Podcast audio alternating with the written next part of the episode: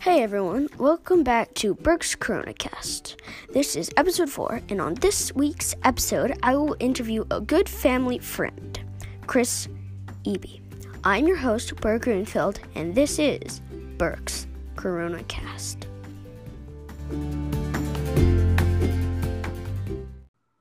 Hello everyone, and welcome back to Burke's CoronaCast. This is episode 7, where I will be interviewing Chris Eby. Hi, Chris. Hey, Burke. Um, so what's going on down there in Florida? Uh, we had our corona restrictions lifted on Monday, and everyone kind of started acting like nothing was going on. So that's a little bit scary, but we're staying in at our house until we see what happens. Okay, yeah, that's that's definitely the safer choice. Um, um, so let's go right into questions. Um, what is your overall look on corona? Like what's your overall look from like a scientific view? Um, i think the coronavirus is a lot scarier than people think it is because viruses are very tricky and having a little bit of a scientific background i know that viruses can um, be transmitted rather easily and just because you can't see it um, i think a lot of people think that um, it's not very dangerous that's scary. That's uh yeah, that's not right. Um but so what are some benefits on like coming out of corona? Like I I know that people are stepping up and doing the right thing for hospitals and that kind of thing. Yeah, I think one of the benefits of of this situation is that parents are getting to spend more time with their kids than they would if they were, you know, um, at school and working like like we normally are. So that's good. I think, like you said, another benefit is that people are stepping up and helping out where they can. One of the things, you know, as Americans, we have a tendency to band together when times are tough. And I think we're seeing a lot of that happening. Yeah. I mean, I really like the fact that people are doing that. And I think a lot of other mm-hmm. people do also. Um, yeah. And then for the third question, how is Florida in quarantine different from like a different place? Like, how would you compare quarantine in Florida to let's say quarantine here? Um, I definitely think your quarantine there is a little more strict than ours is, or at least people I feel like maybe taking it more seriously in New York than in Florida, just because the amount of people that have coronavirus in New York is a lot well, I mean, uh, right, larger. Like it's one of the biggest densely, po- it's one of the most densely pop- populated places. Right, right, and I think people just aren't taking it nearly as seriously here as they should. So I think we have all the same rules. I just don't think people are following them as strictly as they should be. No, I guess not because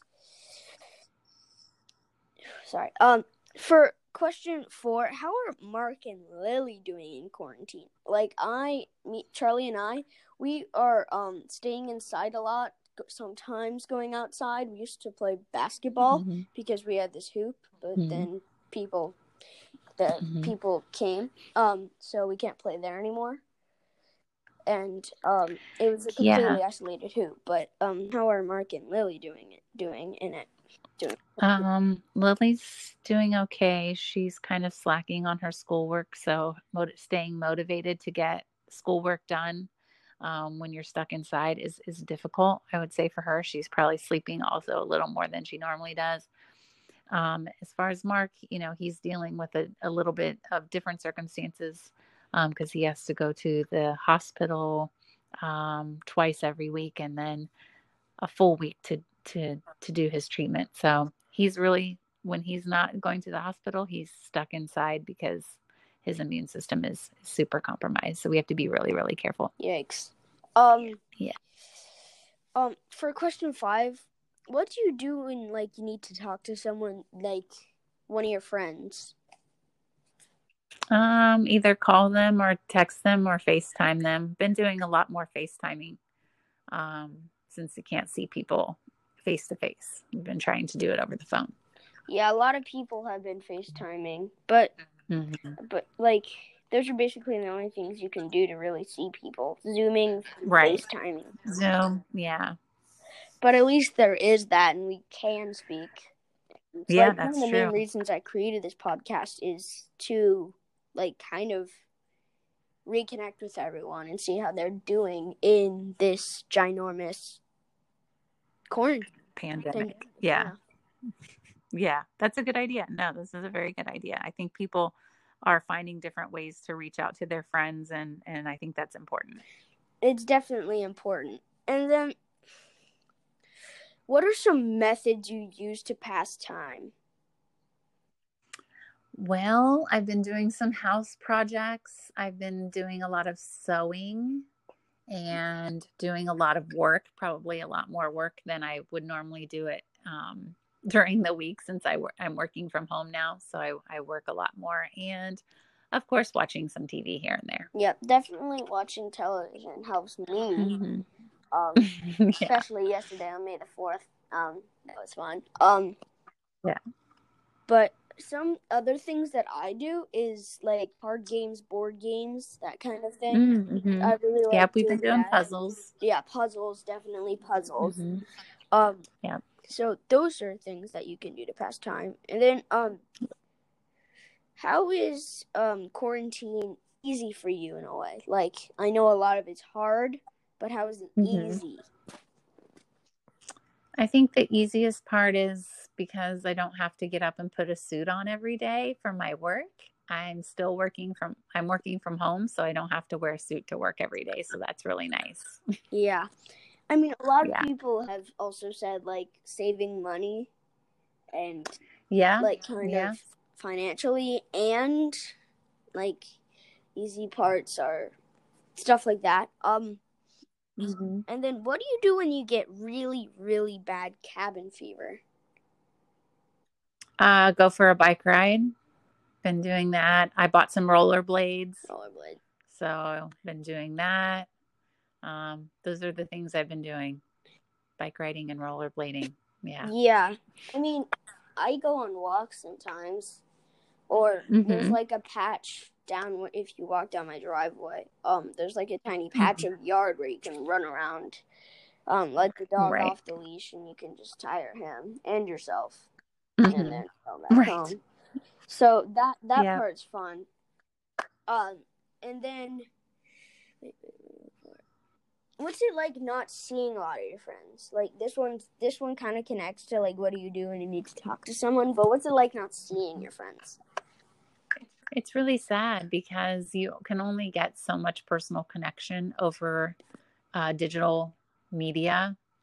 So, you know, just knowing that I can't run next door and hang out with my friends or hang out by their pool, it's it's really it is hard. It's a lot harder than than a lot of people might think. Yeah, it is definitely because like you miss your friends no matter what. If you have like, especially if you haven't seen them for so long. Right. It's Yeah. crazy. Um, and I mean, especially for like kids like me and kids like second graders and every single kid Mhm. who like really Mhm. goes to school, sees their friends, has time, Yeah. and now they just they're home all the time, and really the playmates that you could have that I think are the best ones is friends. So that can be really hard.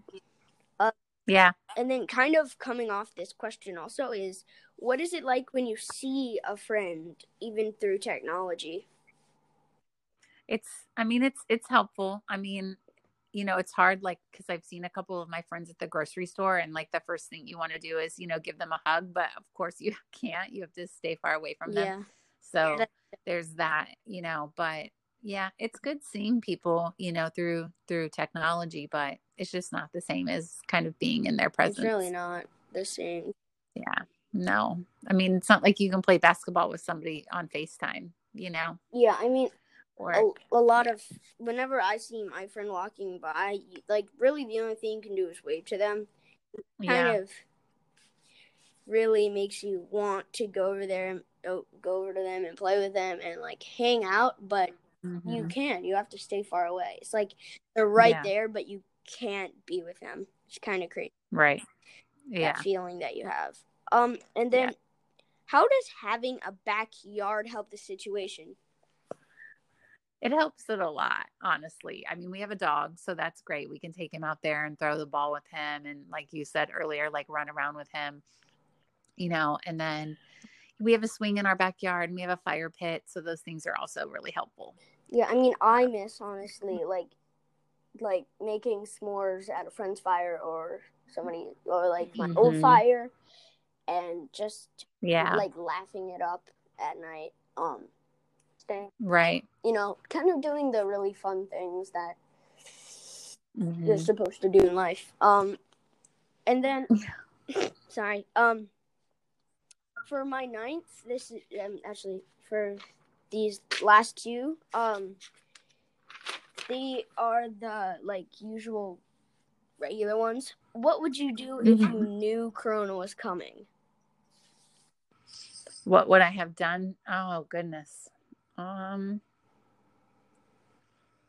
I honestly would have prepared a little better in my work and then maybe also uh, realized that maybe we needed a little more structure at our house as far as getting our homework done and stuff like that. So I probably would have had a better uh, preparation for that kind of thing. Yeah, I mean, I would have probably. Well, I mean, people wouldn't listen to you if you tried to tell them. So basically, the only, That's pers- right. the only people you could really help would be your family or people, those Mhm. kinds of people who would actually listen to you. Right. Um, so it's kind of sad when you think about it that way. Like, you know, Mm, you, you know this knowledge, but you can't help people because they're too. Right. um, I think the word's ignorant to listen Mhm. to you and understand the fact that it actually is coming. Mhm. Um, Yes. I mean, get this. This is the flip question of the of the um last one. Mhm. If someone were to tell you a deadly virus was coming, what would you say? Like, if you have no knowledge Mm. of it. That's a good question. Um, I would say, how do you know? And tell me more. Where did you get Um, where did you? Yeah, where? Yeah, where did you get your information from? That kind of thing. So, um, maybe I could do a little research myself and see if I could um, figure out if I believe them or not. Definitely. Um. Yeah, I would probably say the exact same thing because we ourselves would be too ignorant to actually understand it, like in the last Mhm. question. But Right. you know, so Yeah. those are my. Uh, that's my last question. Um, thank you a lot for being episode seven of this podcast, Burke's Corona Cast. Um, Of course. hope you like the questions. Um, Yeah, you did a really good job, and we're thinking about you guys from Florida. Thank you. All right, I'll talk to you soon. Bye. Bye.